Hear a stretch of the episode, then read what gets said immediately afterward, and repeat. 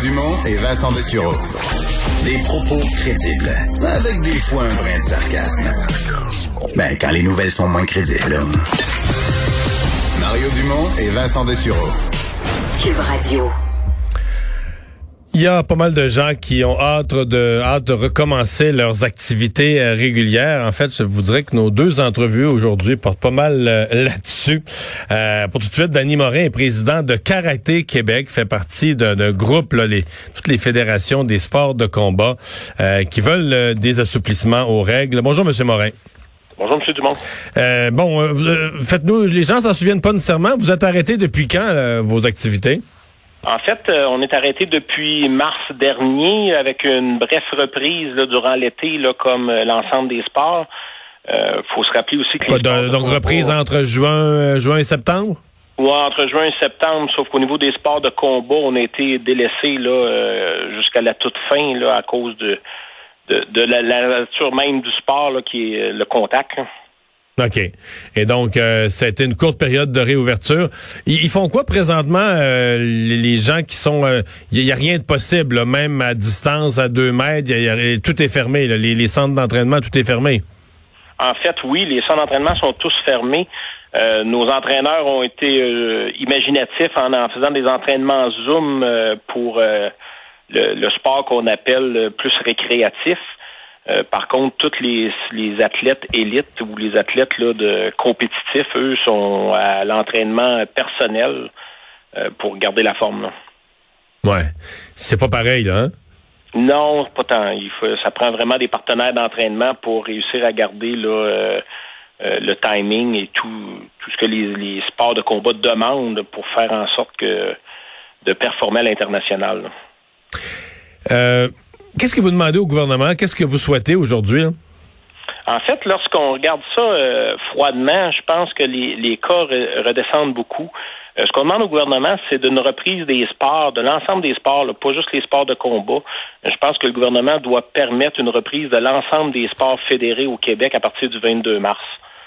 Euh, pourquoi le 22 mars? la semaine de relâche va avoir eu lieu, va y avoir eu deux semaines, donc tous les cas latents dus au contact ou au non-respect des consignes devraient euh, avoir éclos. Et euh, l'ensemble des sports ont déjà des protocoles de reprise pour le avant et le après, pour faire en sorte qu'il n'y ait pas de contact indu entre les gens, autre que dans la reprise du sport lui-même. Hmm. Euh, dans le cas des, sports, est-ce que, vous incluez là-dedans les sports scolaires? Ben, il n'y a pas beaucoup de sports de combat dans le sport scolaire, hein? Non, il n'y a pas tant de sports de combat dans les sports scolaires, mais je pense que l'ensemble des sports fédérés euh, sont inclus dans les sports scolaires. Et on a tous des protocoles de reprise qu'on a mis en application durant l'été. Et il y a eu très peu de cas euh, de COVID là, au niveau des euh, associations sportives suite à la reprise de juin. Donc, on se dit que le risque de reprendre les sports est beaucoup plus petit que les risques de le garder en arrêt comme on est présentement. Là. Est-ce que vous, là, vous proposez ça? Est-ce que c'est une proposition qui est faite en bonne et due forme au gouvernement? Quelque chose qui est, que vous avez l'impression qui est regardé quand même sérieusement? En fait, euh, nous, on a déjà, via nos différentes euh, canaux de communication, communiqué auprès du gouvernement que la reprise du sport est essentielle. Euh, on doit se rappeler que les sports-études peuvent continuer à l'école présentement. Euh, par contre, tous les autres sans match là, c'est juste juste de juste de l'entraînement à distance, pas de match, pas de contact, pas. Définitivement. Nous, ce qu'on parle d'aujourd'hui, c'est la reprise de l'entraînement. On comprend que les compétitions avec euh, spectateurs et tout, c'est peut-être pas euh, le summum pour l'instant, mais de permettre à tout le Québec de pouvoir reprendre l'activité physique, je pense qu'il y a un gros gain à y avoir. OK. je reviens avec la question. Est-ce que vous êtes vous proposez ça comme un rêve? Vous proposez ça avec un espèce de minimum d'optimisme que c'est possible? Ben, on a un minimum d'optimisme, euh, d'autant plus qu'on voit les cas descendre euh, à tous les jours, euh, la moyenne descend. je pense que c'est un plan de match qui est assez bien étoffé de la part des six sports de combat. Aujourd'hui, on a d'ailleurs eu beaucoup de fédérations sportives qui ont décidé là, qui enjoindraient le pas avec nous. Euh, je pense que le 22 mars, c'est définitivement une date là, butoir pour l'ensemble des sports. Hmm. Euh, qu'est-ce que comment, comment vous évaluez le moral de vos euh, de vos gens? Je pense au, au sport de combat, il y en a quand même quelques-uns, dont la boxe. On disait bien des jeunes qui étaient qui étaient un peu euh, poqués, qui vivaient des difficultés, puis qui se sont remis dans le droit chemin là, avec l'entraînement, en se concentrant sur un, un but, puis la forme physique, puis tout ça. Euh, Est-ce que vous avez l'impression qu'il y en a qui, qui vont moins bien? Définitivement. Regardez, euh, juste en termes de, de, membres au niveau des, euh, des clubs de karaté, là, je suis plus placé pour parler du karaté, euh, on a une baisse de 40% des pratiquants inscrits à Karaté Québec. ça veut aussi dire que le moral de nos clubs de région est affecté. si faut se rappeler que la, la, la, base du sport québécois, du sport amateur au Québec est basée sur les régions. si nos clubs en région ne peuvent pas survivre, euh, ça va être plus difficile de garder nos jeunes motivés. On va sûrement avoir un impact très négatif sur le décrochage scolaire et sur la santé mentale. je pense que c'est déjà euh, très bien euh, justifié par les différentes associations de médecins qui nous appuient là-dedans. Je sais pas, je sais qu'il y a plusieurs pays où au niveau des sports, ça ressemble à ça ressemble à chez nous. C'est arrêté ou partiellement arrêté. D'autres pays, on a continué un peu plus.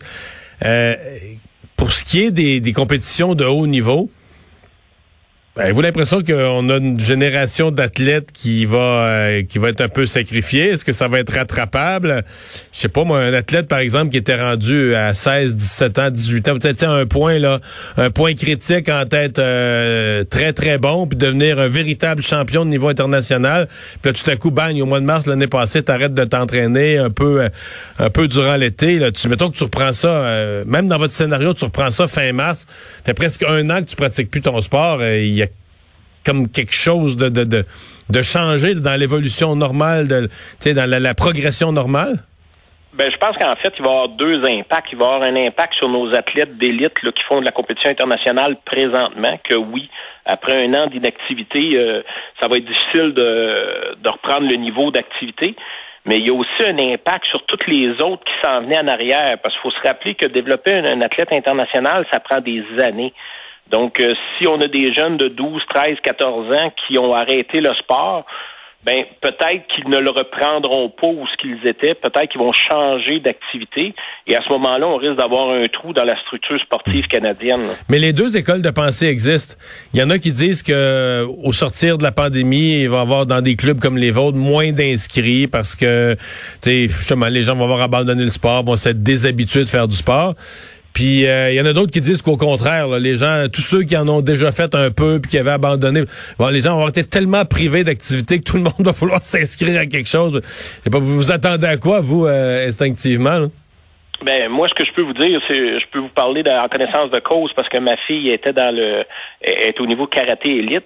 Et euh, l'adrénaline qui maintient ces gens-là à s'entraîner, parce que c'est des machines, c'est des mécaniques de haute précision, lorsqu'on arrête cette mécanique-là de retrouver euh, le timing, de retrouver la, le, le, excusez le terme anglais, mais le fine-tuning, c'est difficile. Donc oui, les gens qui ont arrêté vont peut-être s'y remettre, euh, mais à ce moment-là, on va parler de sport récréatif. Et, et c'est là qu'il y a le, les jeunes qui font du récréatif vont prendre goût à cette adrénaline-là pour devenir dans le compétitif. Et c'est dans ce petit laps de temps-là que j'ai peur qu'on échappe beaucoup de belles ressources. Là. M. Morin, bonne chance. Merci de nous avoir parlé. Merci, M. Dumont. Au revoir. Danny Morin, président de Karaté Québec, mais qui parle au nom de six fédérations, le boxe, judo, karaté, kickboxing, lutte et taekwondo. Donc, des sports de combat qui voudraient bien reprendre leurs activités le 22 mars.